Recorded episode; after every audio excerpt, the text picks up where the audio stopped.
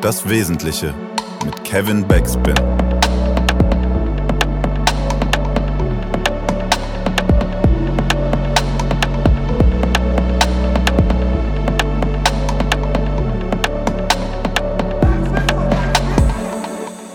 Moin und herzlich willkommen zum Backspin Podcast. Mein Name ist Kevin und ihr hört ein neues Format namens Das Wesentliche. Das Wesentliche ist ein Format, in dem ich mich mit Menschen aus dem Hip-Hop-Kosmos über Themen unterhalte, die sich meiner Meinung nach durch ihre Texte, Interviews und ihre Vita im Generellen ziehen, wenn auch nur subtil. So habe ich mich für die erste Episode mit der Antilopengang getroffen, um mit ihnen im legendären Hamburger Golden Pudel Club über Verlust zu sprechen. Verlust von Menschen, Beziehungen, Kreativität, Geld, Kontrolle, Verlust von Nemesis, dem früh verstorbenen Mitglied der Antilopengang. Da das Gespräch teils echt sehr düster und intim war, war ich irgendwie ganz froh, dass es durch die Café-Atmosphäre im Hintergrund immer wieder ein wenig aufgefangen worden ist. Ich hoffe, euch gefällt das neue Format und ich möchte gar nicht so viel dazu sagen. Hört am besten einfach rein. Viel Spaß damit. Wenn ihr drei an das Wort Verlust denkt, also das reine Wort Verlust, was kommt euch da als allererstes in den Sinn? Das ist ja irgendwie bei der Antilopengang kann man sich ja denken. Es würde mich wundern, wenn es bei meinen beiden äh, Bandkollegen anders wäre. Vielleicht liegt es auch daran, dass wir jetzt in den letzten Tagen schon recht oft drüber gesprochen haben, aber es ist natürlich der Verlust unseres Bandmitglieds Nemesis, der sich bei mir auf jeden Fall sofort aufdrängt, so weil das ist schon so der tragischste und schlimmste Verlust, den ich in meinem Leben gehabt habe, glaube ich, soweit ich mich erinnere. Ist bei mir ganz ähnlich. Also generell Verlust eines Menschen auf jeden Fall. Da würde Jakob mir auch als erstes einfallen, aber auch wenn ich weiterdenke, wäre das auch meine erste Assoziation. Ich äh, will die Stimmung nicht versauen. Bei mir, äh, ich habe meinen Reisepass verloren ja. und hatte einen tierischen äh, Stress, weil ich brauchte den in ein paar Tagen zufällig wieder. Und habe den deswegen auch erst gesucht und das ist alles sehr sehr knapp und ich, das war tierische Arbeit, meinen Reisepass ähm, äh, neu zu beantragen gerade mhm. und so. Deswegen drängte sich das bei mir sofort gerade auf. Ich habe den auch immer noch nicht. Ich habe sehr viel Geld bezahlt für einen Expressantrag und kann ihn am Dienstag erst wieder abholen. Mhm. Äh, aber ich habe tagelang Kisten durchsucht, äh, alles Wohnung auf den Kopf gestellt. Ich hab, das war jetzt tatsächlich meine erste Assoziation. Das ist tatsächlich auch so ein äh, Ding. Ich weiß auch nicht, wo mein Reisepass ist. Ich habe aber auch noch nie äh, Europa verlassen. Ja, okay, dann brauchst du ja gar keinen. Richtig. Deswegen ist es egal. Aber vielleicht willst du es ja irgendwann abgelaufen. Ja, ich, ich werde es wahrscheinlich nächstes Mach's Jahr tun, deswegen ähm, äh, brauche ich den auch. Mhm. Macht früh genug. Ich habe auch beim Reisepass suchen zum Beispiel meinen Impfpass wieder gefunden, den ich mittlerweile aber schon neu mir habe ausstellen lassen, was auch voll die Arbeit war, weil ich so alle möglichen Praxen anrufen musste, meine Impfungen holen muss. Kümmert euch um eure Reisepässe und Impfpässe, liebe Ich, ich glaube, ehrlich gesagt, da klingelt gerade was bei mir. Wir beide haben uns ja schon mal unterhalten und ich glaube, wenn mich nicht alles täuscht, hast du mal oder wir beide haben uns mal über einen Impfpass unterhalten, dass man nicht weiß, wo der ist, aber dann hast du ihn jetzt kann, wieder und ich bin, Kann sein.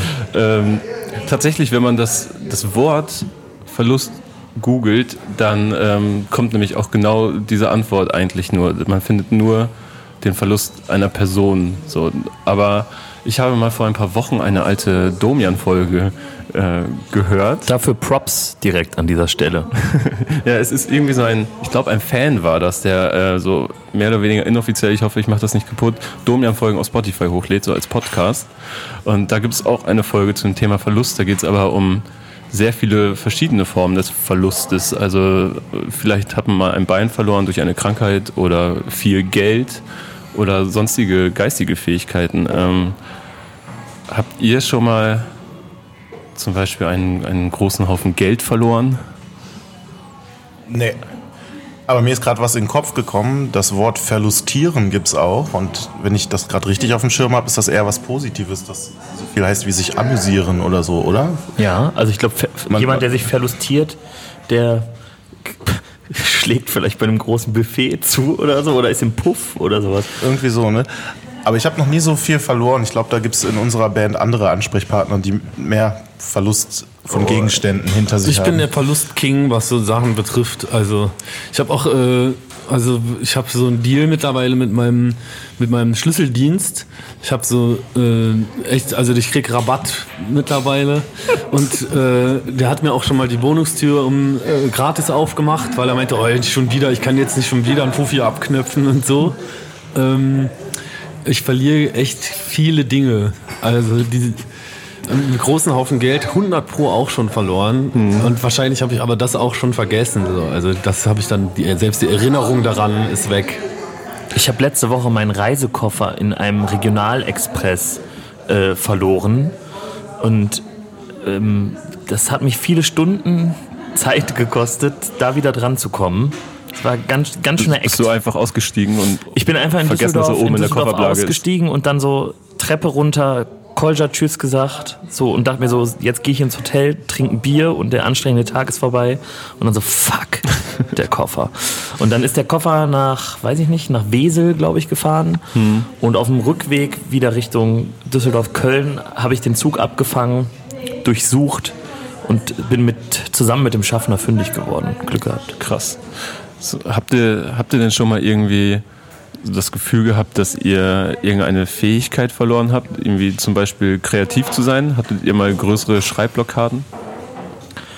Ähm, ja, also ich- das, also das Anarchie und Alltag Album, der, der Einstieg in die Albumproduktion war generell ziemlich holprig und ich hatte ganz, ganz große Schreibblockaden am Anfang. Man muss dazu sagen, das ist bei mir jetzt erstmal nichts so Besonderes, weil ich im Gegensatz zu meinen beiden Bandkollegen jetzt sowieso nicht so der, der Schreibfreudigste bin. Also ich schiebe das gerne mal vor mir her, einen Text zu schreiben, bin oft der Letzte, der eine Strophe anliefert.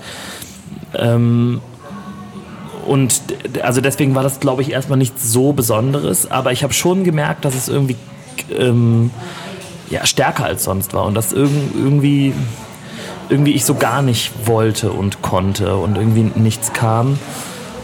Mm, Und ich glaube, soweit ich mich erinnere, wurde ich auch so ziemlich durchgeschliffen durch das letzte Album. Also ich habe schon auch viel Hilfe bekommen. Bei Anarchie und Bei Alltag. Anarchie und Alltag haben mir die, die Atzen beim Schreiben geholfen. Einfach Die Atzen tatsächlich. Nein, meine Atzen, ja. äh, weil es, weil es so, also weil es einfach teilweise nicht ging und weil nicht genug kam. So, ich kann das jetzt auch so, ich glaube, wir haben, sind auch damals schon so halb offen damit umgegangen. Das ist ja für einen Rapper nichts Cooles, wenn er nicht selber schreibt. Äh, ich kann das jetzt auch so frei erzählen, weil ich jetzt beim aktuellen Album einfach so, so nahezu alles selbst geschrieben habe, außer das, was Alles man eh im habe. Studio so sich hin und her wirft, so. Aber einfach der Swagger wieder da war. Und was noch krasser eigentlich war als diese Schreibblockade, war tatsächlich, dass ich eine Zeit lang, äh, als wir im Studio waren, auch so ein bisschen ich kann das gar nicht beschreiben, ähm, mein, meine Fähigkeit, Rapper zu sein, verloren habe und plötzlich Beats nicht mehr verstanden habe. Also ich konnte das auch damals niemandem so richtig erklären. Das war ganz, ganz abgefahren. Stimmt, du hast immer gedacht, alles ist so verschoben. Ich habe gesagt, so, ne? Leute, Leute ich, ich, wenn ich mich anstrenge, verstehe ich, wo ich einsteigen muss. Aber ich, ich verstehe hier nichts mehr. Das, ist wirklich, nee, Das war voll krass, Ihr lacht, ja. also das, ne, ich, ich denke, Ja. das hat, hat tatsächlich auch was damit zu tun, dass ich damals irgendwie in, einer, in so einer schwierigen Lebensphase war und es mir einfach generell relativ scheiße ging so. Ähm, aber das, das war wirklich krass, weil ich dachte, fuck, ey, eventuell kannst du, kannst du halt einfach nicht mehr rappen. Und da geht es halt nicht um so Fragen wie, äh, konnte ich jetzt noch flowen oder sowas, sondern. Nee, einfach, wo ist die hab- Eins, wo ist die Zwei, wo ist die Drei, wo ist die Vier? Ich habe Beats nicht mehr verstanden. Und das hat sich bis in die ersten Shows der Tour sogar mit reingezogen, dass ich mich wirklich ich wollte gerade konzentrieren fragen, ob das musste. dann live so war oder im Studio ausschließlich. Es war vor allen Dingen im Studio und in, bei den ersten Live-Shows auch und das hat sich dann zum Glück irgendwann wieder aufgelöst. Also es ist gar nicht mehr da und damit ist für mich auch klar, dass das einfach so ein ganz straightes psychisches Problem war, was ich da hatte. Ähm, und es gibt sogar einen Song ähm, auf, dem, auf dem letzten auf Anarchie und Alltag, Lob der Lüge, sowieso jetzt nicht mehr, glaube ich, im Nachhinein so unser Lieblingssong, wo ich einfach wirklich beim Einrappen im Studio gar nicht verstanden habe, was ich da mache. Und ich hörte das dem ganz, ganz krasse an. Also abgesehen davon, dass es die schlechteste Strophe ist, die ich in meinem Leben geschrieben habe. Die wir in unserem Leben Die, die, geschrieben ihr, die, die ihr in eurem Leben für mich geschrieben habt. Stimmt, wir haben die wirklich komplett zusammengeschrieben. Die war so scheiße. Ähm, habe ich da gar nicht kapiert, wo, wo ich da bin. Das, das war anstrengend, sehr anstrengend. Ich bin froh, dass es vorbei ist. Das sind Geständnisse. Aber, aber gab es denn dann so einen, so, so einen Punkt auf einmal, wo wie so ein Schnipsen auf einmal ging es wieder oder kam das so langsam? Das kam langsam wieder einfach. Und also es ist tatsächlich, ähm, ich habe ähm, damals eine Therapie angefangen, das erste Mal in meinem Leben. Und bin in, also an diesen Therapeuten rangetreten mit, mit der Begründung, ich hätte Schreibblockaden und, und irgendwie würde so ein bisschen mein, meine Fähigkeit verlieren. Es ging um ganz andere Sachen im Endeffekt. Das war eher so mein Opener. Und er wollte mir so die ersten ein, zwei Sitzungen, äh, weil er selber so ein Künstlertyp war und so, noch die ganze Zeit so Kreativtipps mitgeben und so. Aber irgendwann sind wir dann eigentlich auch bei den ähm, Knackpunkten gelandet. So. Und ähm, ich glaube tatsächlich, also sich mit seinem Leben zu beschäftigen, mit einem Therapeuten über, über das zu quatschen, was einen irgendwie äh, hindert und, und stört. So. Ich glaube, das war das, was am Ende aufgelöst hat. Also, dass ich mich generell mit mir selbst beschäftigt habe. Aber ähm, ja, es gab nicht diesen, so, nicht diesen Blitzschlag und so, ach, ich kann wieder rappen. Es ist einfach irgendwie wiedergekommen. War das, war das anstrengend für euch, ihn da so mit durchzuschleppen durch so eine Albumproduktion? Ja, das war anstrengend. Ich erinnere mich, dass ich eine Zeit lang sehr frustriert war, weil ich das Gefühl hatte, das geht hier alles nicht voran. Und auch wenn das jetzt so plausibel klingt, wie er es jetzt erklärt hat, kann man sich da, glaube ich, schwer reindenken. Und man denkt sich einfach, Alter, stell dich jetzt mal nicht so an, jetzt schreib diesen scheiß 16er, also mhm. es nervt so. Und das ist natürlich der komplett falsche Ansatz. So sollte man nie mit sowas umgehen. Aber ich weiß noch, dass ich eine Zeit lang da echt dran zu knabbern hatte und froh war, als dann doch irgendwie die ganzen Panik-Panzer-Parts mit Ach und Krach im Kasten waren. Das war äh, so eine Situation, das, das wirkt sich ja auch auf die gesamte Stimmung aus. Mhm. So, man will eigentlich möglichst kreativ sein und einen guten Vibe haben und da ist es natürlich besser, wenn, wenn sowas nicht passiert. So, irgendwie haben wir es dann aber gut gemeistert und ich meine, am Ende war es auch okay. Also das war genau. der Albumprozess war ja nicht grund, grundsätzlich schlimm, so, sondern es gab auch Momente, da, da ist ein Knoten geplatzt. Mir ist auch gerade wieder eingefallen, dass tatsächlich zum Ende der Albumproduktion es schon deutlich besser wurde. Also Patientenkollektiv habe ich nahezu allein geschrieben. Gestern war nicht besser, habe ich komplett allein geschrieben. Der war auch ganz schnell da, das weiß genau. ich noch genau. Da hast du auf einmal da, diesen Part so, so rausgeschrieben. Ging es dann wieder. Also vielleicht, vielleicht hatte es nicht nur was mit meinem Leben zu tun, aber das war, kann ich echt nicht sagen, sondern auch irgendwie, vielleicht habe ich mir auch wegen der Platte zu viel Druck gemacht, weil es ist ja irgendwie schon bezeichnend, dass wenn man dann so zwei, drei Tage vor Ende ist, sich irgendwie der, der Knoten löst, weil man mhm. weiß, okay, jetzt wir, wir sind durch, wir sind über den Berg. Aber so habe ich es damals nicht empfunden. Würde ich vielleicht jetzt im Nachhinein eher sagen. Merkst du das im Nachhinein, wenn du die Platte wieder hörst? Ja. Also würdest ja. du sagen, deine Parts sind einfach äh, nicht so, wie du dir es vorstellst? Hm, also bei diesem, bei diesem Lob der Lüge Part ganz, ganz stark. Ist jetzt voll blöd, weil alle, die den Podcast hören, hören jetzt diesen Part und denken sich auch so, wow, was für ein Wack MC. Nein, aber ähm, da, da höre ich das ganz stark und fühlt sich, fühlt sich auch fremd teilweise an. Ne? Mhm. Und ja, ja höre ich. okay. Aber man kann ja Gott sei Dank äh, auch, was heißt Gott sei Dank, auch noch andere Dinge verlieren, außer die Kreativität. Ähm, was mir bei eurem Album, ich habe dann da sehr genau drauf geachtet, wo ihr eventuelle Verluste anspricht von allen möglichen Dingen. Äh, was mir auch aufgefallen ist, dass ihr äh, verlorene Haltung hier und da ansprecht, auch bei euren Fans. Ihr sagt nämlich, äh, das sind jetzt keine Zecken mehr, sondern SPD- und Grünwähler. Ja. Vielleicht, vielleicht ist es eher eine andere Haltung. Also auch die Grünen zu wählen ist eine Haltung. Ne? Ja. Und auch aber, die SPD zu wählen ist eine Haltung. aber es ist halt, aber halt immer schwieriger nicht die Haltung, die ihr euch wünscht. Ja. Ich glaube nicht, dass wir uns jetzt hier hinsetzen und sagen, wir wünschen uns die und die Haltung bei unseren Fans. Mhm. Ist natürlich auch eine Beobachtung, so dass äh, wenn mehr Leute die Musik hören und zu den Konzerten gehen, dass da auch mehr Leute bei sind, denen man selbst vielleicht ein bisschen ferner ist. So. Äh, aber ich also ich meine, Daniel hat es geschrieben, vielleicht willst du selbst was dazu sagen, aber ich glaube, es ist nicht so gemeint, ihr müsst jetzt so und so sein. Nee, ich, die müssen nicht irgendwie sein, aber die sollen bestimmte Sachen nicht sein. Also wenn dann, als, der, wenn dann als Negation. Ich will jetzt nicht sagen, ich will, dass die Antilopen-Fans alle so und so sind, aber ich will, äh, ich will nicht, also die, die, die, ich, die, die Antilopengang ist keine SPD-Jugendgruppe.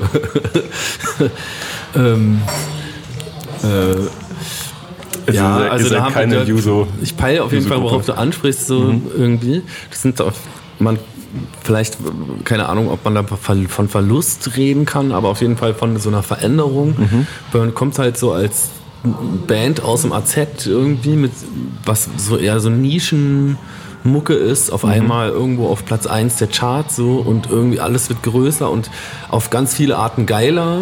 Mhm. Und es macht auch echt riesen Bock, so große Dinger zu spielen und so. Wird aber auch irgendwie, es gehen auch natürlich irgendwie so Sachen verloren. So, ne? mhm. Und äh, das sind äh, stimmt schon, dass ich mich auf dem Album an mehreren Stellen, glaube ich, damit auseinandersetze, wie ich das eigentlich finde. Ob ich äh, Wobei ich sagen muss, im AZ haben wir uns ja auch nicht immer wohl gefühlt. Ne? Also selbst da, selbst wenn es weniger Leute waren, gab es dann irgendwie auch Möglichkeiten, sich von den Teilen wieder abzugrenzen und zu denken, äh, was soll das denn jetzt? Jetzt sind es halt mehr Leute. Da wünscht man sich da manchmal doch irgendwie sogar die aus dem AZ zurück, die man früher dumm fand. Aber das geht, glaube ich, insbesondere mir so, weil ich, ich habe... Äh, ich bin, gehe weit, ich gehe immer noch in dieselben Kneipen und AZs und auf kleine Punkkonzerte und finde diese ganze Welt einfach geil und bewege mich eigentlich privat selten da raus. So. Aber ist das dann diese ganze musikindustrielle Welt, in der man bestimmt ja auch mal Kompromisse eingeht, die, die sich für einen nicht so besonders gut anfühlen? Weiß ist, gar nicht. Ist das für dich dann ein großer Kompromiss? Einfach? Ich weiß gar nicht, ob wir so kompromissbereit uns irgendwie gezeigt haben. Also eigentlich war es ja mit einem Album, das Atombombe auf Deutschland heißt, irgendwie in Deutschland auf Platz 1 der Charts zu gehen. Da, ich würde sagen, da, das ist eher ein Kompromiss vom Konsumenten, mhm. den der eingehen muss. Ähm, ich weiß gar nicht, wie kompromissbereit wir. Aber ihr nutzt ja zum Beispiel gerne mal das Narrativ, dass ihr nur gesungene Hooks macht, äh, weil sie sich besser verkaufen und, und weil irgendwo von müsst ihr ja auch leben und wenn eure Fans nicht so dumm wären, wäre Pizza kein Hit. Ja, das ist vielleicht das ist ein bisschen Koketterie. Ne? Also wir haben ja auch schon gesungene Hooks auf Songs gehabt, als wir noch nichts verkauft haben. Ja. Also es gibt ja ein anderes Narrativ, zum Beispiel, wir wollen die Antilopen, also jetzt aus Fansicht, wir wollen die Antilopengang vom Aschenbecher-Album zurück, weil das war alles noch so rau und ungeschliffen. Wenn man sich das Album mal anhört, Schade, Schade, Marmelade und so, das sind gesungene Hooks. Mhm. So, ne? Also das, das haben wir schon immer gemacht. Was vielleicht so ein bisschen auf der Strecke geblieben ist und dann vielleicht so eine Art Verlust ist, ist, dass die Herangehensweise wie wir meinetwegen 2011 oder 2012 Musik gemacht haben, in der Form jetzt schwierig zu reproduzieren ist. Damals haben wir sehr anders Musik gemacht und da gab es natürlich null Musikindustrie, musikindustrielle Sachzwänge oder so. Das, äh, da waren wir halt in irgendeinem, in einem, irgendeinem Keller und haben ein paar Tage uns getroffen und Musik gemacht und waren fertig. Dann war das Album da so. Ne? Da, die, das kann man jetzt vielleicht in der Form nicht mehr machen. Mhm. Das hat sich verändert. Für mich selbst hat aber, das wollte ich eben nämlich noch sagen bei deiner Frage mit der Schreibblockade, das passt gerade ganz gut. Für mich selbst muss ich sagen, hat sich aber, was das Schreiben angeht, eigentlich eher so eine Routine eingestellt, dass ich jetzt eigentlich viel besser schreiben kann. Also wenn ich überhaupt jemals sowas wie Schreibblockaden hatte, dann war das vor zehn Jahren oder so, mhm. dass es dann auch mal ein Jahr gab, in dem mir kaum was eingefallen ist oder ich mich schwer getan habe. Aber seit mehreren Jahren bin ich ganz froh, dass dass ich da einen Verlust hatte, dass das nicht mehr so ist. Wenn ich mich hinsetze und einen Text schreiben will, dann schreibe ich den auch einfach mhm. so. Ja, ist das etwas, was man dann irgendwann quasi erlernt, weil es ist, ist jetzt Job und nicht mehr Hobby und man kann es jetzt nicht mehr zwei Wochen lang liegen lassen und rumprobieren, sondern man hat Deadlines glaube, das wäre auch so, wenn jetzt, wenn ich jetzt ein un unkommerzielles Projekt machen würde.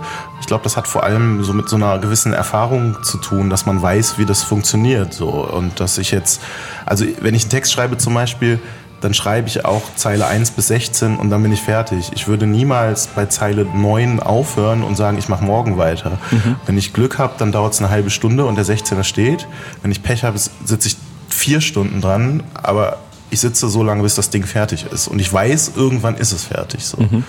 Das ist ganz gut, das zu wissen. So. Es muss ja nicht heißen, dass jeder 16er total krass ist und vielleicht wird im Nachhinein auch doch nochmal eine Zeile verändert, aber das Grundgerüst muss einfach da sein. Echt? Also die meisten Texte, die ich angefangen habe, haben eine Zeile und dann hören die, dann habe ich aufgegeben. Ja, du kommst ich immer an viele Jungs. Einzeiler in meinem Handy. Ja, aber immer so Jungs, ich habe 15 Zeilen und die letzte Zeile müssen wir uns dann immer zusammen ausdenken. Klassiker bei Danger Dan. so Dinge abschließen ist überhaupt nichts für mich. Ja. Und das ist halt der Unterschied. Ich muss Dinge abschließen. So. Nee, nee, ich kann nicht ich kann auch keinen Teller leer essen oder sowas. Ich finde das alles ganz so, alles was so final ist, ist das so. Rand über und sowas von Pizza. Ja, ja, also immer, ich mache nichts fertig. Weder einen Text noch die Schule, noch dass ich was aufesse. Immer muss irgendwie noch, ich, das ist ganz schlimm, das sind Verlustängste, die ich habe wahrscheinlich. Ist, da, da, dahinter Dinge abschließen, das ist der Tod, ne? Ja. Das ist nichts. Was, äh, was auch ein wesentliches Thema, nicht nur auf dem neuen Album, sondern generell in eurer Musik spielt, ist äh, Kontrollverlust. Da gibt es ja diverse, vor allem über Alkohol, äh, Zeilen. W warum ist das in erster Linie so? Warum ist es euch so wichtig, darüber zu sprechen? Also am meisten spreche ich, glaube ich, darüber, weil ich halt vor drei Jahren aufgehört habe zu trinken und das ein bisschen zu oft thematisiere. Das wird auch bei der nächsten Platte nicht mehr so sein. Ich habe hab jetzt alles zu dem Thema gesagt. Ich wurde da letztens darauf aufmerksam gemacht, dass ich irgendwie in jedem Song immer darauf zurückkomme. Das war mir gar nicht so klar, aber es hat mich halt sehr umtrieben. Ähm, ich glaube, so bei meinem Trinkverhalten ging es sehr stark um Kontrollverlust. Es gab im Prinzip auch, zumindest so in der Endphase, immer Kontrollverlust. Und ich habe das auch gesucht.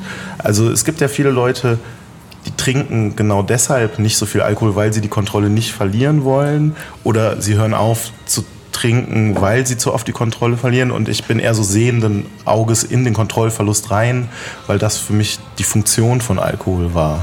Oder von, von Alkohol trinken. So, ich habe noch nie in meinem Leben ein Bier getrunken oder so. ne? Aber, aber warum war das denn so sehnend? Weil du dann quasi nicht mehr verantwortlich für die Taten bist, sondern der Alkohol. Nee, ich glaube nicht, dass ich da so rational rangegangen bin. Ich glaube, so mein subjektives Empfinden war in erster Linie, dass das einfach Spaß macht. Natürlich ist man enthemmter und tut vielleicht Dinge, die man sonst eher sich verkneifen würde. Ich muss aber auch sagen, dass dieser Kontrollverlust grundsätzlich im Filmriss stattgefunden hat, so dass ich mich gar nicht so richtig erinnere und den Kontrollverlust Kolja kenne ich zu 95% nur aus Erzählungen. Ich habe teilweise so bruchstückhafte Erinnerungen und kann jetzt auch versuchen, das so zu deuten, was da los war. Aber eigentlich ist da irgendwas mit mir durchgegangen, was ich selbst viel schlechter kenne als wahrscheinlich meine Bandkollegen. So. Ich kenne das und ich kann dir auch sagen, dass äh, das dir überhaupt keinen Spaß gemacht hat. Also du hast in diesen Momenten äh, keinen Spaß gehabt. Ich weiß es nicht. Also ich glaube schon, dass er Spaß hatte, ehrlich gesagt. Ja, also so einen destruktiven Spaß vielleicht, aber Ja. es ist ja auch oft gekippt. Mit Also, Spaß meine ich auch gerade so- den Weg dahin. Ne? Also es gibt ja immer so einen Punkt, bis dahin macht das Trinken Spaß und dann sollte man eigentlich aufhören, weil dann kippt es. Aber weil es so einen Spaß macht, trinkt man weiter und dann wird es vielleicht irgendwann ein bisschen schwierig. So, keine Ahnung. Ja, das, das war schon ein gehässiger Spaß, aber es ist wirklich dann, der ist ja dann wirklich irgendwann gekippt. Am Ende musste man dich irgendwo trösten und äh, ins Bett bringen. Findet ihr es unheimlich, im Nachhinein so Geschichten erzählt bekommen, die man im Filmriss nicht mehr selber mitbekommen hat? Kommt auf die Geschichte an. Ich habe das meistens eher lustig gefunden und damit eher auch Leute zur Weißglut getrieben, die mir das am nächsten Tag erzählt haben. Dann habe ich noch darüber gelacht. So. Das äh, fand ich oft witzig.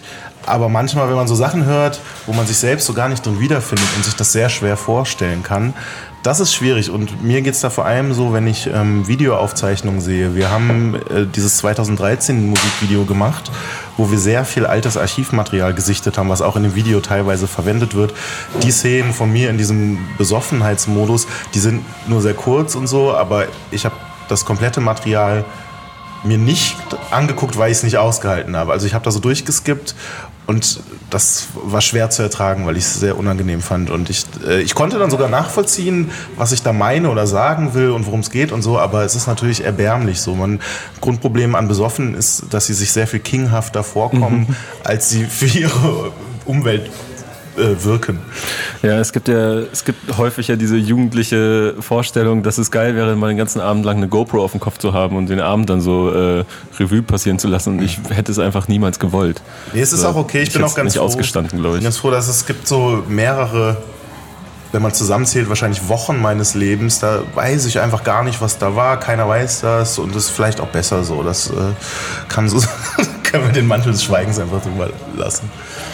Ich finde nämlich, also Alkohol hat bei euch ja schon immer irgendwie eine Rolle gespielt auf den Alben, aber ich finde, dass diesmal nochmal irgendwie anders heraussticht, weil man, weil ich habe wirklich das Gefühl, diesen gewollten Kontrollverlust hier und da raushören zu können. So, wenn, wenn ich mir zum Beispiel äh, die Zeile angucke, ich bin oft genug durch Ehrenfeld gestrudelt, stockbesoffen meine Würde und mein Telefon verloren, draußen auf Teilen, auffällig sein, laut schreien, Fahrrad rein in die Schaufensterscheibe, sogar von der Punkerkneipe äh, angezeigt.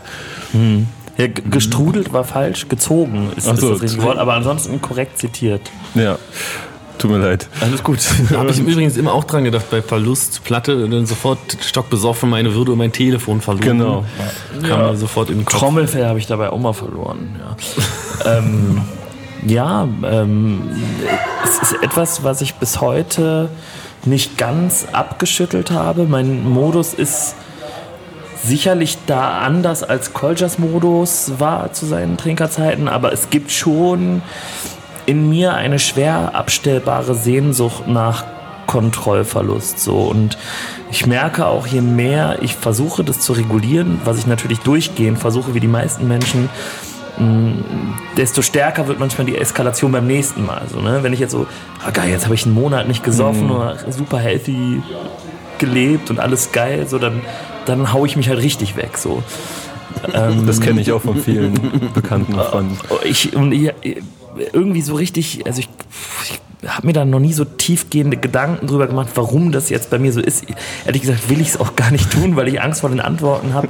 Es ist jetzt erstmal so, wie es ist und ich bin auch noch äh, in einer Lebensphase, wo das hoffentlich in Ordnung ist, aber ich befürchte, ich befinde mich auf der Schwelle, wo es irgendwann auch nicht mehr in Ordnung ist. Aber ja, diese Textstelle, das ist wirklich so, also eine ganz massive Phase, als ich noch in Köln gewohnt habe, wo ich ja, extrem oft irgendwie jenseits von Gut und Böse dadurch durch die, durch die Fädels gezogen bin. Mhm. Und bestimmt haben mich da auch ein paar Leute, ich habe irgendwo mal einen YouTube-Kommentar entdeckt, wo jemand mich wohl beobachtet haben muss und so. Ich glaube, das sah nicht gut aus. Was stand in dem YouTube-Kommentar? Ach, egal. Ey, das ist halt Urlaub Den im kann man Glas. jetzt suchen. Weißt du, ich, bin, ich mag das manchmal voll, wenn man irgendwie rausgeht und einfach komplett Eskapade eskaliert und, und so einen totalen Abstand gewinnt dadurch irgendwie zum, zum Alltag, zum restlichen Leben. Und ich kann dabei total abschalten. Also ich finde so Eskalation richtig geil und es ist auch meistens so, dass ich am nächsten Morgen voll gut drauf irgendwie wieder mein- meinen Familienvateralltag hinkrieg. Weil ich einfach einmal raus konnte aus all dem. Kann und das- einmal, und das gibt ja auch den passenden Rahmen. Also wenn du das irgendwie in den Berliner Kneipen, Clubabenden oder so halt vollkommen am Rad drehst und so, dann ist das ja gesellschaftlich total akzeptiert. Du musst ja nicht äh, wie der Modusmann Kolja das einfach da machen, wo es viel am Platz ist, sondern da, wo alle damit rechnen und irgendwie Bock drauf haben und mitmachen. So. Kann das dann auch ein, so ein Mittel zum Zweck sein? Das, was, wie meinst du das? Also wenn dein, sagen wir mal, dein Kopf ist voller Stress, Termine, keine Ahnung, kannst dich von gewissen Dingen einfach nicht lossagen und äh, dann gehst du dich einmal umhacken und Ja. hast zwölf Stunden lang deine Ruhe. Genau. Das ist ein Mittel zum Zweck.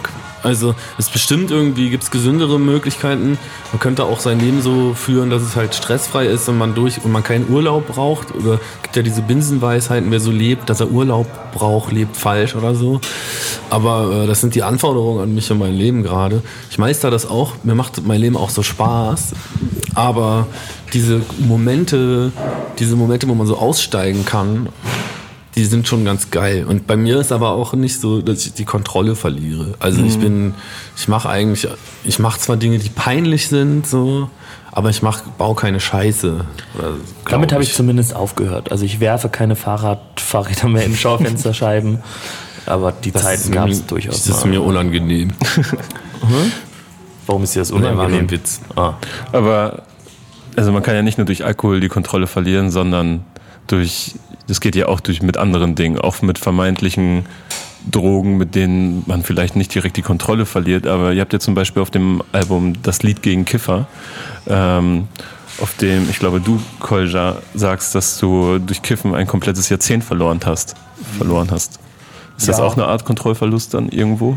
Ja, so ein, so ein langfristiger Kontrollverlust. Ne? Also in der kurzfristigen Wirkung ist Kiffen zumindest bei mir ja eher so gewesen, dass ich über alles die Kontrolle haben wollte, vielleicht mit verschrobenen Gedanken, aber da passiert ja nicht wie beim Alkohol, dass man den Kopf ausschaltet, sondern ich hatte eher irgendwann Probleme damit, dass ich viel zu viel nachgedacht habe und überhaupt nicht mehr entspannt in Situationen gehen konnte, zumindest in, in soziale Situationen, weil ich die ganze Zeit alles reflektiert habe und mir vor den Kopf gemacht habe, was halt in unbekifftem Zustand überhaupt nicht nötig gewesen wäre. So langfristig gesehen habe ich, also ich sage das nicht ohne Grund in dem Song, so jetzt so als der geläuterte, militante Ex-Kiffer habe ich schon das Gefühl, dass ich da viel Lebenszeit sinnlos verschwendet habe und die Jahre so an mir vorbeigerauscht sind. Ich habe äh, nicht so viel gemacht, außer rumzuhängen und zu kiffen über Jahre. Ich habe nebenbei halt studiert, mehr war da eigentlich nicht.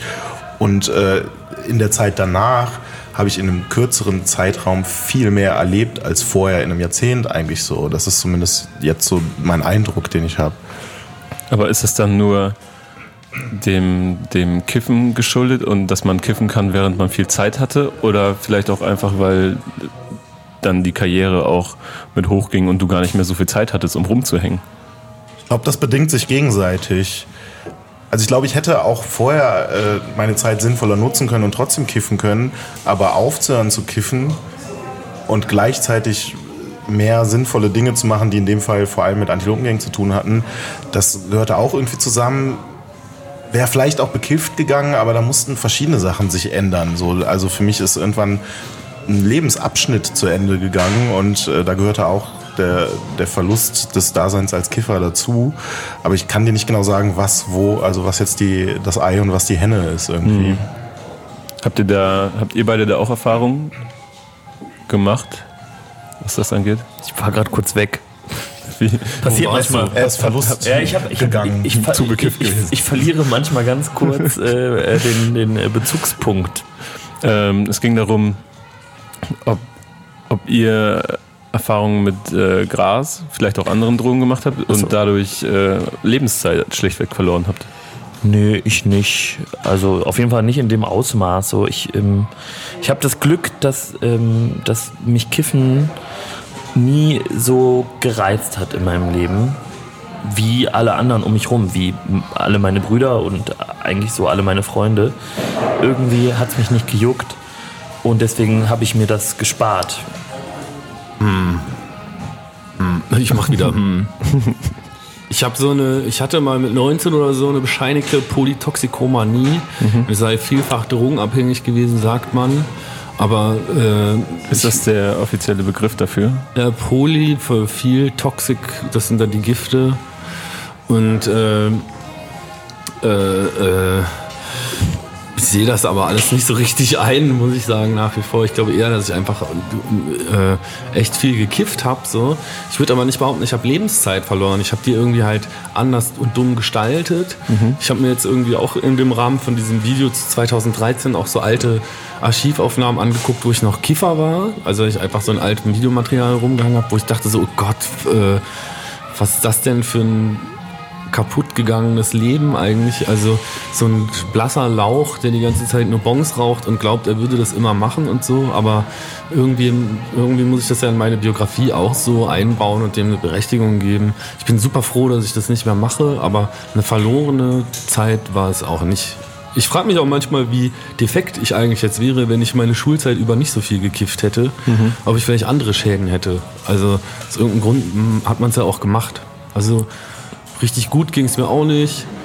Äh, und die haben alle genervt und das vielleicht, vielleicht wäre es nüchtern noch schlimmer geworden.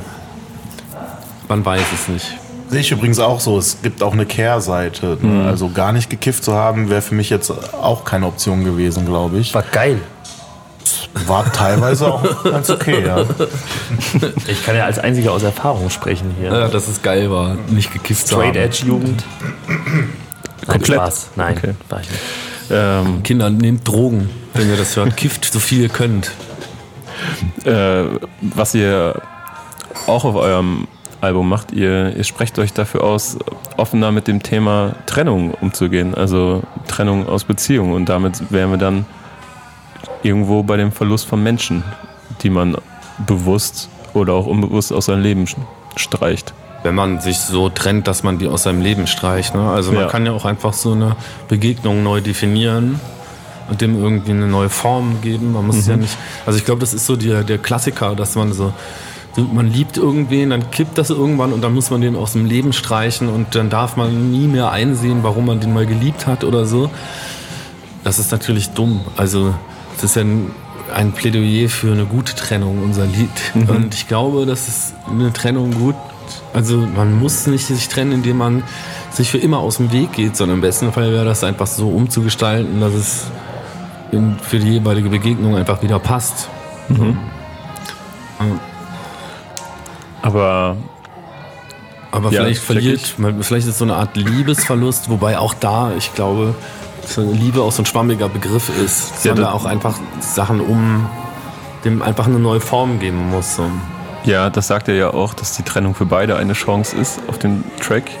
Ähm, Ja, als Individuen, aber ja auch irgendwie für eine Begegnung. Also im besten Fall findet man irgendwie Umgangsweisen, die cool sind. Aber es ist ja schon ein Verlust, den man hinnimmt, weil so eine Beziehung ist ja etwas, es spricht ja für etwas äh, Langfristiges und es heißt ja schon, dass man sein Leben irgendwie umkrempelt. Wenn man eine Beziehung geführt hat mit der Vision, für immer zusammen zu bleiben Ja. und für immer in Liebe zusammen zu leben, dann geht da sicherlich was verloren. Ja. Auf jeden Fall, klar. Ich kenne es jetzt auch äh, aus meiner persönlichen Biografie nur so, dass dann der Mensch weg ist, aber das hat ja Daniel jetzt schon gesagt, der Mensch muss ja eigentlich gar nicht weggehen. Vielleicht kann ja sogar eine Trennung sogar die einzige Möglichkeit sein, wie man den Menschen sich erhält. Jetzt so rein theoretisch gesprochen. Ja, man verliert vielleicht so gemeinsame Zukunft oder so. Oder so enge gemeinsame Zukunft oder gemeinsamen Haushalt oder sowas. man kann ja auch trotzdem irgendwie gemeinsame Zukunft haben, wenn man sich trennt. Habt ihr das Gefühl, dass, dass Deutschland, was das angeht, oder dass das, also wir können ja nur von dem Leben in diesem Land sprechen, ich zumindest, ähm, dass es hier eher konservativ gestaltet ist. Also ich komme zum Beispiel aus so einem kleinen Dorf in, aus Norddeutschland und äh, da würde sich im Leben keiner scheiden lassen. Das passiert einfach nicht. Ja, in den Städten sieht die Sache auch schon wieder anders aus. Da haben wir auch einen Song, Song auf dem Album zu.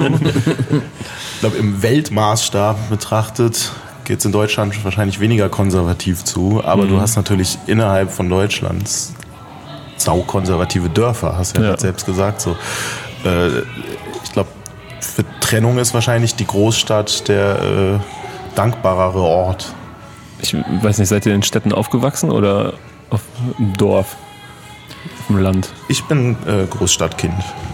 Ich kenne beides, aber in unterschiedlichen Altern quasi. Also ich kenne das Dorf von, von 6 bis 12 und kenne ansonsten die Stadt. Okay, ich hätte dich nämlich sonst gerne gefragt, ob du da einen Unterschied äh, festgemacht hast, was deine ähm, so Bindungs, äh, Lust auf Bindung äh, angeht. Aber von 6 bis 12 Mhm. Ja, ist das, das- natürlich. Da, da war das nicht so Thema für mich, da wollte ich eher malen. Ja, Graffiti damals schon. wurde in den Screeds ge gecrossed. Aber ich wette, das kann man irgendwie empirische Daten erheben. Da gibt es bestimmt so. Da gibt es bestimmt so Soziologen, die sich damit schon mal auseinandergesetzt Da haben. gehe ich auch stark so- von aus. Könnte, müsste man mal recherchieren, aber ich gehe also aus, aus dem Bauch raus würde ich sagen, dass irgendwie äh, wahrscheinlich äh, der Mensch in der Stadt eher meistens so Modelle wie serielle Monogamie lebt und einfach in seinem Leben so mehrere verschiedene Beziehungen führt. Und dass diese klassische Geschichte von Highschool, Hochzeit, äh, für immer zusammenbleiben, bis der Tod einen scheidet ähm, und äh, man noch jahrelang eine so eine Ehe aufrecht erhalten muss, die einen eigentlich nur daran hindert, sich selbst zu verwirklichen, dass das eher ein ländliches Phänomen ist. So. Also die ganze Großstadt, wie die aufgekommen ist, so mit der, mit der Moderne, ist ja auch ein Symbol für Aufbruch. Das Individuum hat mehr Platz für sich, während du auf dem Land ja genau das Ding hast, dass eigentlich die ganze Zeit darum geht, alles zu bewahren, alles soll sein, wie, wie es ist, möglichst kein Verlust, sei es Verlust von Werten, Traditionen, äh, sei es ein Verlust von äh, dem Partner oder der Partnerin und so, während äh, ja das oft auch so ein ganz klassisches Motiv ist, auch aus Filmen oder so, dass dann irgendwann geht man so in die große weite Welt, in die Großstadt, kann sich neu erfinden, kann sogar innerhalb der Großstadt auch nochmal neu Anfang machen, indem man einfach eine ganz andere Ecke zieht, zum Beispiel, wo nicht alle Nachbarn schon aus dem Fenster gucken und genau wissen, was man die ganze Zeit macht, so, sondern diese Anonymität ist ja auch eine Form von Freiheit, dass man viel mehr die Möglichkeiten hat, äh, sich selbst zu verwirklichen. So.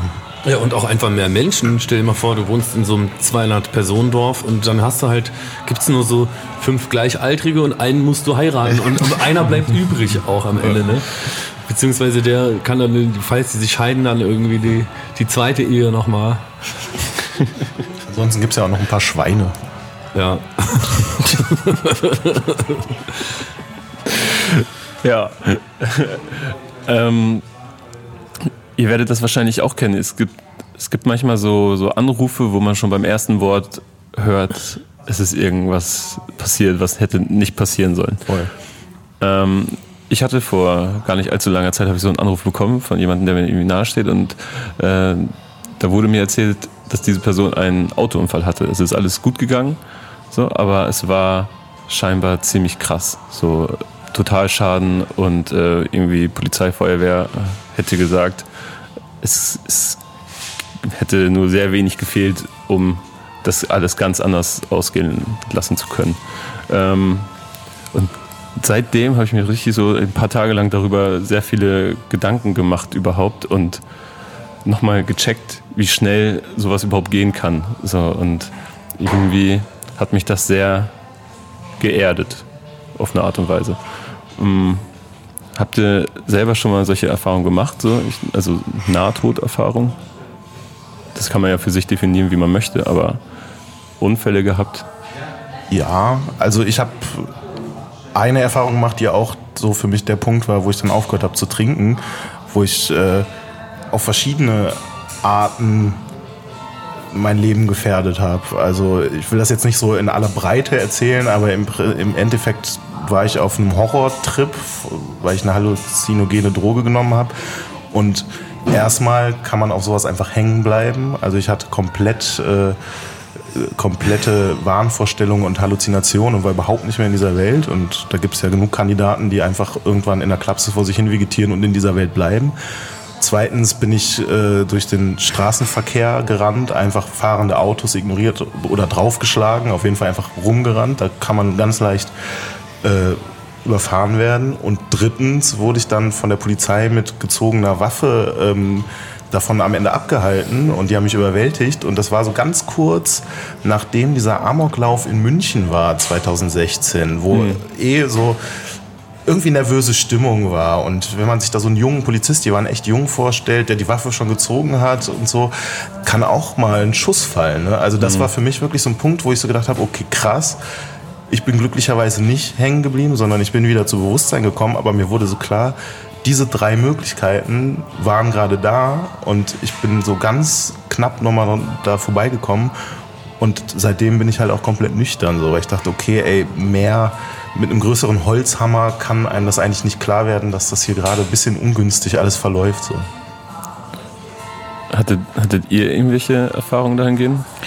Also, dass ich selbst so ganz knapp dem Tod von der Schippe gesprungen wäre, sagt man das so? Schnippe, Schippe? Hm. Schippe, Schippe. Das ist die Schippe. Die, die Schippe, Schippe gesprungen, ja. ja. Ähm, nee, so Erfahrungen habe ich nicht gemacht, aber ich habe es auf jeden Fall in meinem Freundeskreis gehabt und ich habe auch beobachtet, wie es die Freunde der Freunde, die den Tod von der Schippe gesprungen sind, äh, also wie es die verändert und natürlich selbstverständlich die Person selbst, aber verrückterweise eigentlich immer nur temporär. Also weißt du, es gibt so einen kurzen Schockmoment und jeder wird sich wieder so der Zerbrechlichkeit seines Lebens bewusst. Und vielleicht ändern sogar Leute Dinge so und, und werden achtsamer in irgendeiner Art und Weise, so um, um, um ihr Leben zu schützen, aber äh, nach, nach, nach, nach einer Weile verläuft es sich einfach immer wieder so, ne? Und finde ich auch eigentlich ganz in Ordnung so, dass, dass es beim Schockmoment bleibt ich finde es auch in Ordnung, dass zum Beispiel äh, äh, Koya seine Konsequenzen aus seiner Story zieht, aber ich finde irgendwie wenn man jetzt immer nur in seinem Leben rumläuft und an allen Ecken und Kanten guckt, so, okay, wo könnte ich jetzt mein Leben gefährden, so dann, äh, das äh, hört sich für mich jetzt nicht mehr so super, also das ist auch lebenswert so, aber es klingt super anstrengend auf jeden Fall. Ja, aber man schöpft ja auch dann aus dieser Erkenntnis auch was. Also es geht dann nicht nur darum, dass man dann Angst hat die ganze Zeit, ich könnte jetzt draufgehen wegen irgendwas, sondern dass man einfach merkt, okay, das Ding hier ist endlich, das kann jederzeit vorbei sein. Keiner von uns weiß eigentlich, ob er heute Nacht nochmal nach Hause kommt. Und, äh, und das macht irgendwie. Ist das eine jeden- Drohung? Ja, ein bisschen. Aber das macht halt jeden Moment ja irgendwie wertvoll und, und entlastet in ganz vielen äh, in ganz vielen Momenten. Das ist so die positive Kehrseite des Nihilismus.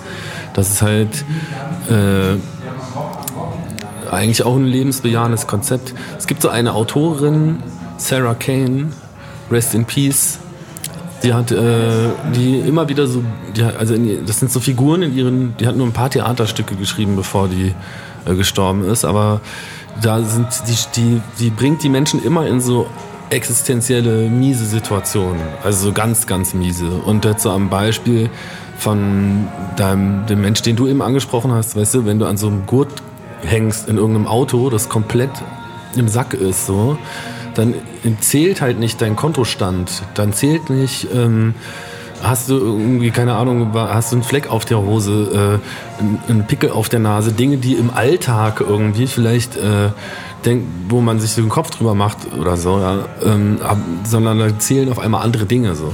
Und man reduziert sein Leben und den Mensch irgendwie am Ende dann doch auf, also am, am Lebensende wird niemand denken, ah, das war voll geil, weil da hatte ich irgendwie geile neue Schuhe, sondern der wird vielleicht denken, boah, das ist eine wichtige Freundschaft, das war eine gute Begegnung, das war ein schöner Sommer, das war eine mutige Entscheidung, das war was, was ich bereue.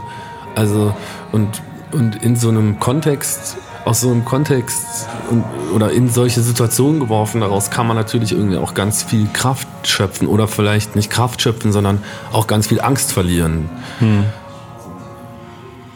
Das ist tatsächlich auch etwas, was ich dann äh, äh, gehört habe in dem Gespräch danach oder mit der Person, dass das so, ja, man hört auf jeden Fall auf, so viel zu meckern, wurde mir gesagt. So, das war ein Zitat und das ist mir hängen geblieben, weil ich dachte so, ja, so, so einfach es klingt, aber so ist es ja. Dann ist ja das, was du vereinfacht gesagt, das, was du gerade beschrieben hast. Äh, könnt ihr euch noch dran erinnern, wie ihr vielleicht im Kindesalter oder so das erste Mal mit, mit dem Thema Tod so konfrontiert worden seid?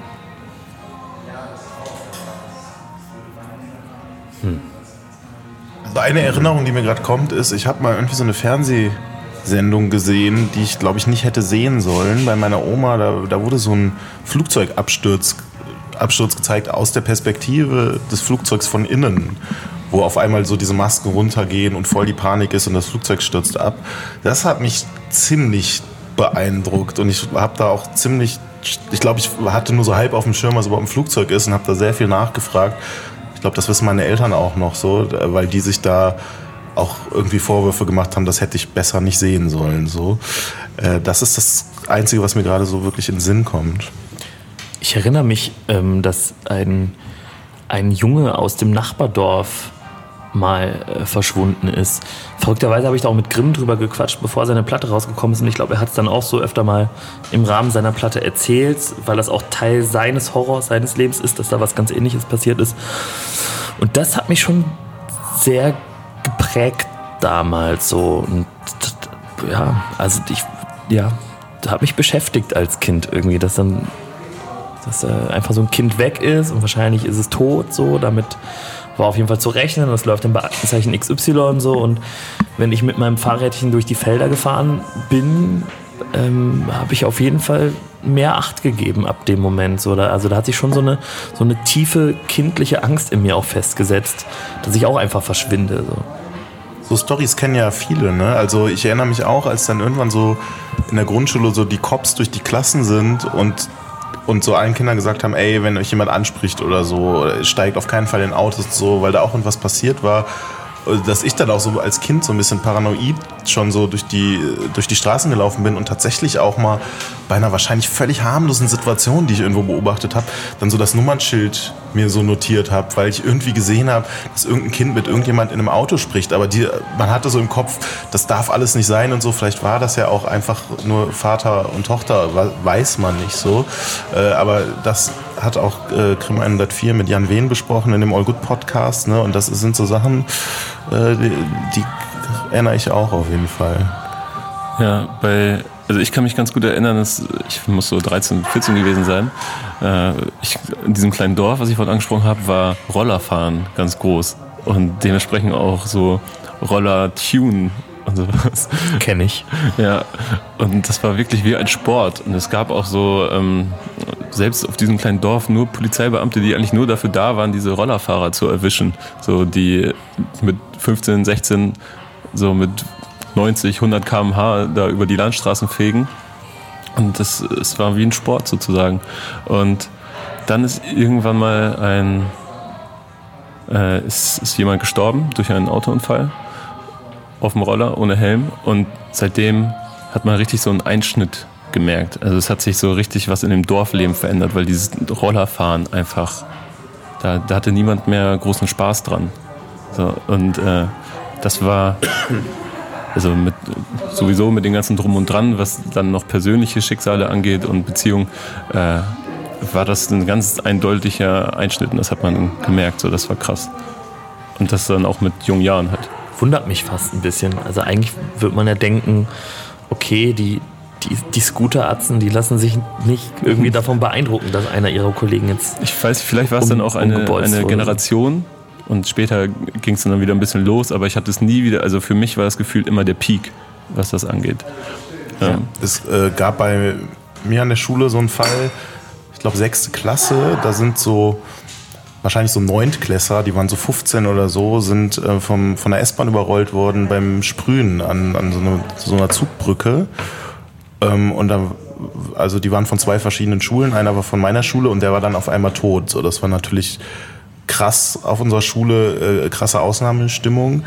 Für mich, der drei Jahre jünger war, war das aber tatsächlich der Beginn, dass ich angefangen habe, Graffiti zu malen. So, es gab sogar einen Bravo-Artikel damals, so super reißerisch, der Tod der Sprayer, den habe ich immer noch zu Hause.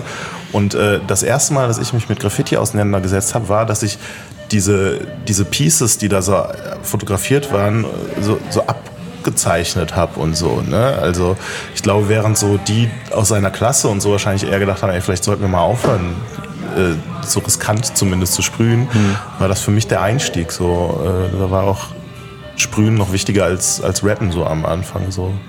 Das weiß ich auch noch. Trotzdem natürlich krass so, das später auch nochmal passiert, hat sich ein, jemand das Leben genommen auf der gleichen Schule und so, erinnere ich mich gut, wie so die Stimmung da war unter diesen ganzen, diesen ganzen äh, Kids, die auf einmal äh, so ihre Klassenzimmer zu so einer Art Trauerraum umfunktionieren und so. Mhm. Das war schon enorm. Ey. Könnt ihr euch an, an so die ersten Beerdigungen erinnern, wo ihr wart? Ich erinnere mich tatsächlich quasi an keine Beerdigung, auf der ich war. Ähm, Beerdigung meines Opas weg. So, ich glaube, das ist ein ganz klassischer Verdrängungsmechanismus. Äh, ich war auf ein paar Beerdigungen und ich habe nur ganz, ganz geringe Erinnerungen. So. Du? Ich erinnere mich, ja. Also ich glaube sogar die erste, auf der ich war, war keine, von der ich ähm, selbst direkt betroffen war, sondern ähm, ein, die Schwester eines, eines Klassenkameraden oder er war im Babyalter verstorben. Und ich war mit einer Freundin da hingegangen, um den so ein bisschen zu supporten sozusagen oder so. Ne? Es war jetzt nicht direkt eine Sache, die uns betroffen hat. Wir kannten das Kind nicht so, aber wir dachten so, wenn jetzt keiner von uns aus der Klasse irgendwie da mal hingeht, ist das irgendwie auch nicht cool. Das äh, muss so erste Klasse gewesen sein. Hm. Das war das erste Mal, dass ich auf einer Beerdigung war. Habt ihr, das waren wahrscheinlich kirchliche Beerdigungen? Ja. Hab, hab, wie habt ihr da die, die Rolle der, der Kirche aufgefasst? Oder auch aus heutiger Sicht?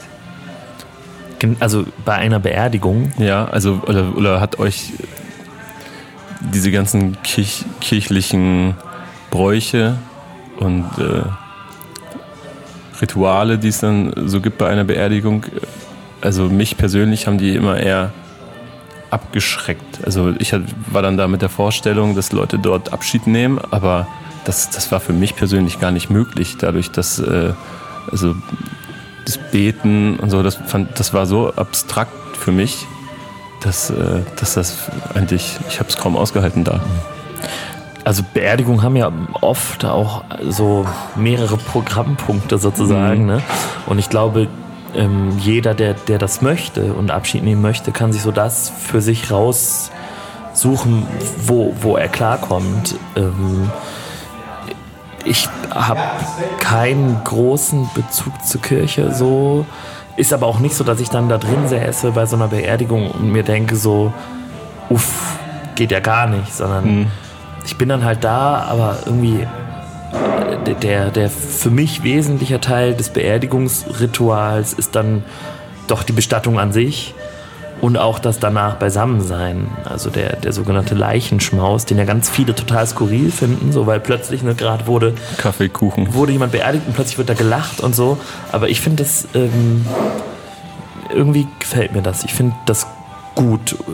So, klingt voll hippie-mäßig, aber ich finde es auch gut, wenn, wenn der, das Abschiednehmen nicht nur so, so, so, so, schwer ist, sondern, sondern auch irgendwie eine, eine Art von Feier ist. Und ähm, ja. Ja, das kann ich auch nachvollziehen. Ich, ich komme darauf, weil äh, der Tod natürlich auch auf eurem Album irgendwie eine wesentliche Rolle spielt und äh, irgendwie laufen bei dem, bei dem Song äh, Abraxis heißt es, glaube ich, die Kneipe. Abraxas, ja. Oder Abraxis. Ja, mit A. Mit A, genau. Ähm, da laufen so ein paar Sachen zusammen und da haben sich die beiden Betreiber der Kneipe, ich glaube, es war ein Paar, mhm. Gerd und Angie, mhm. die haben sich das Leben genommen bzw. versucht zu nehmen. Es hat nur bei Gerd geklappt. Sie hat es überlebt. Und das war ein Ort, in den ihr, glaube ich, häufig gegangen seid. Ja, genau. Ähm, da, ich habe nämlich den Song gehört und auch die Recherche und viele Zitate und so. das ist, da laufen viele Sachen zusammen, weil es ist das Outro von einem Album und das Intro dreht sich ja um Jakob. 2013 ist ja auch ausgekoppelt. Ähm, und mir kam es so vor, als hättet ihr sehr viel Zeit in dieser Kneipe danach verbracht, auch. Ja, so ist es. Deswegen, deswegen gehören die Songs auch gewissermaßen zusammen. Ne? Also ja. die berichten von der gleichen Zeit das ist eine Klammer sozusagen. Es ist eine Klammer. Das ist schon bewusst so, dass das Album so anfängt und das Album so endet. Ähm, also die Zeit, also Jakob hat sich im März 2013 das Leben genommen und irgendwann im Sommer oder so haben wir diese Kneipe entdeckt und haben dann das restliche Jahr viel da verbracht. War vielleicht ein bisschen später als der Sommer. Es war jetzt nicht die akute Phase nach seinem Tod, aber ist natürlich äh, bitter, dass die Geschichte dieser Kneipe dann auch so ein Ende genommen hat. Das irgendwie eine, eine, eine gewisse Tragik drin. So, ja. ne? ähm, warum für mich viele Sachen mit diesem Song und auf diesem Ort zusammenkommen, ist ja auch irgendwie eine Art der Verarbeitung. Ne? Also man, man hört es raus, dass ihr, wir haben vorhin schon über Alkohol gesprochen, so dass äh, sehr viel Alkohol danach in der Zeit im Spiel war. Dass ihr, es ist, ist ja auch logischerweise eine Kneipe. Ähm, aber da gibt es dann Zitate wie ähm, jeder Gig endet im Desaster wegen, wegen Schnapsfass. Kein Veranstalter aus dem Sommer ruft noch einmal an. Übrigens ein gern gemachter Fehler. Ich weiß nicht, ob du ihn auch gerade gemacht hast, aber es steht, glaube ich, sogar bei Genius Schnapsfass. Ja. Aber in Wirklichkeit sagt er, jeder Gig endet im Desaster wegen Schnaps. Punkt fast kein Veranstalter ruft mehr an. Ist, ich, weiß gar nicht, ob Schnaps, ich weiß gar nicht, ob Schnapsfässer gilt. Ich habe mich auch gewundert, ehrlich gesagt. Aber offenbar hören das viele falsch. Das naja, jetzt nur der, am Rande, um das mal naja, klarzustellen. Der, der Reim ist fett. Der ja. Reim ist fett. Ja. Schnaps auf alle. Ruft noch einmal an. Desaster wegen Schnaps. Ja. Naja. Wow. Mhm. Wir verpassen auf jeden Fall den Zug, also wir fahren eine Stunde später. Ja, wenn wir die E verpassen, dann ist das so. Also. Jo. Okay, also wir hatten ja, glaube ich, auch mit Viertel nach fünf gerechnet, ne? Genau, aber okay. wird ja noch ein Stück. Okay. ähm, ich wollte gerade fragen, wo wir waren, aber du weißt es ja anscheinend noch. Ja, Schnapsfass. Nee, ja. weil, wir haben dich quasi unterbrochen, in, mhm. als du die Klammer erklärst, weil du irgendwie das Gefühl hast, da laufen verschiedene Sachen in dem Song irgendwie dann zusammen. Also Genau. die Alkoholthemen. Also der, das, Alkohol, das Alkoholthema und die Verarbeitung von, äh, von ich gehe einfach mal Jakobs Tod aus, also ins, als Auslöser. Aber auch, äh, es, ihr sagt ja auch auf dem Song, dass dort wesentliche Ideen für das Album entstanden sind. Ja, also voll, ich glaube, da war jetzt auch nicht nur, ähm, dass wir da Trauerarbeit gemacht haben, sondern wir sind da hingegangen und haben mit denen geredet und haben gesagt, ey, vielleicht können wir bei JKP unterschreiben und können da eine Platte rausbringen über Koljas Lieblingslabel und haben uns besoffen und dann haben wir unterschrieben, sind hingegangen und haben da mit denen drauf angestoßen. Ne? Wir haben da halt auch irgendwie schöne Sachen gefeiert. Das Vorurteile 2 Video haben wir da gedreht. Ähm, da war, war dann irgendwie alles Mögliche stattgefunden. Und da haben wir auch irgendwie im Suff, äh, zumindest unsere, wenn wir da die Ideen nicht hatten, die Lieder, die wir gemacht haben, nochmal besprochen und so. Also das Teil, ein Großteil des kreativen Prozesses vom Aversion-Album kommt aus der Bar. Ihr beide habt euch, glaube ich, sogar schon mal in der Kneipe geprügelt, oder? Auch in der Kneipe, ja, was heißt geprügelt, ne? Da, da gab es ja kaum Gegenwehr. Ich lasse das mal so stehen. Er inszeniert sich gerne als Schläger. Mann. Als Mann. Ähm, die Kneipe wurde dann wahrscheinlich geschlossen, nachdem die beiden da, ja, also ihr Ableben gehabt genau. haben. ja, die Kneipe sollte geschlossen werden und die haben den Suizid echt geplant in der Nacht des letzten Tages. Die Kneipe wäre eh geschlossen geworden und dann äh, natürlich erst recht und die stand dann auch erstmal eine ganze Weile leer und sah noch so aus, wie die aussah. Mittlerweile auch das nicht mehr. Wie habt ihr davon erfahren? Ich habe das, ich hab das tatsächlich auf der Straße erfahren. Ich habe da um die Ecke gewohnt damals. Und äh, mich hat jemand angesprochen da aus der, aus der Nachbarschaft, äh, der da auch gewohnt hat und hat mir das erzählt. Und das war auch zeitgleich, vielleicht sogar der gleiche Tag, als das dann auch in der Zeitung stand, in der Düsseldorfer Lokalpresse. Und dann haben sich natürlich auch Freunde gemeldet, weil das war nicht nur wir, sondern verschiedene Freunde aus Düsseldorf kannten den Laden und waren da und dann hat das ganz schnell die Runde gemacht. Okay, weil normalerweise, also ich glaube, das kennt jeder, der irgendwie in eine Stammbar geht oder eine Stammbar hat, dass man sich irgendwann ein Verhältnis aufbaut mit den Leuten, die dort arbeiten. Aber das scheint ja, also es klingt zumindest so ein bisschen inniger gewesen zu sein. Oder war es dann doch eher so eine gewisse Distanz dazwischen und es ging eigentlich eher um den Ort. Ja, die Distanz ist natürlich einfach auch ganz symbolisch durch, durch die Theke. So, wir sind auf der einen Seite und die sind auf der anderen Seite, zumindest meistens. Und äh, am Ende des Tages bezahlen wir da unsere Zeche und so. Aber es war hier und da schon so innig, wie halt so ein alkoholgeschwängertes äh, Rumgesitze am Tresen sein kann. Ne? Also das waren ja auch nicht nur wir und die Betreiber, sondern da waren dann auch andere Gäste, nie viele. Und irgendwann kennt man dann auch so die Stammgäste und so. Da gab es sicherlich auch ein paar intimere Momente, weil man alles Mögliche besprochen hat. In meiner Strophe habe ich diese Zeile, wo ich irgendwie so sage, ähm, Gerd sagt, es geht nicht mehr weiter. Ich konnte leider nur noch schreien, äh, doch er zupfte an seinem Bart, dachte ein paar Sekunden nach und füllte ungefragt mein Glas. Da beziehe ich mich tatsächlich auf eine Erinnerung, wo es um so Themen wie ähm, Suizid und Depression sogar ging. Und äh, ich irgendwann richtig sauer über seine Ansicht war. Und also das meine ich mit, ich konnte nur noch schreien, weil ich zu betrunken und zu emotional war, um da jetzt noch sachlich zu argumentieren. Aber ich habe da irgendwelche Tiraden losgelassen, weil mir es gar nicht gefallen hat, was der erzählt. Das sieht man jetzt natürlich auch noch mal in einem anderen Licht vor dem Hintergrund, dass er sich tatsächlich dann irgendwann umgebracht hat. So. Aber wir haben auch über solche Themen da auf jeden Fall geredet. So. Was man dann so nachts um drei in so einer Kneipe halt auch mal macht. Ne? Dafür muss man sich ja gar nicht so gut kennen eigentlich. Ja, zumindest innig genug das Verhältnis, dass man sich auch streiten konnte. Genau. Und, Auf jeden äh, Fall. äh, und dafür braucht man ja irgendwie doch schon auch eine gewisse Basis. So. Verstehe ich.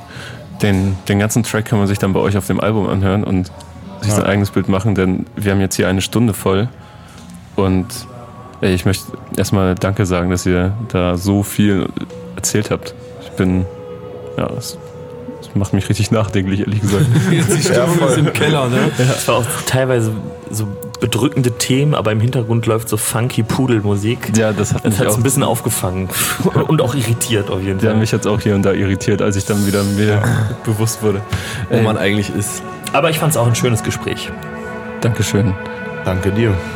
Auch danke. Macht's gut. Das Wesentliche ist ein Backspin-Podcast-Format. Redaktion Sharas So, Cover Goran Tesanovic, Musik Jonas Hafke und Felix Mansius. Danke, dass ihr bis hierhin gehört habt. Das Wesentliche ist das erste Format, das ich komplett eigenständig entworfen habe und komplett nach meinen Vorstellungen umsetzen konnte. Dabei haben mir eigentlich nur Freunde und ein enger Kreis geholfen. Deswegen bin ich unglaublich stolz, dass ich das euch hier zeigen kann. Und wenn ihr aktiv daran teilhaben wollt, aktiv mit an diesem Format arbeiten wollt, dann schreibt mir, schreibt mir bei Twitter, schreibt mir bei Instagram, versucht es bei Facebook, aber das ist nicht so unbedingt die Plattform meiner Wahl. Teilt mir euer Feedback mit, folgt diesem Podcast, bewertet diesen Podcast, zeigt ihn euren Freunden und ansonsten bleibt mir nur Danke zu sagen. Danke auch nochmal an die Antilopen-Gang und ich hoffe, wir hören uns das nächste Mal wieder, sei es beim Stammtisch, beim Album des Monats oder hier bei Das Wesentliche. Ciao.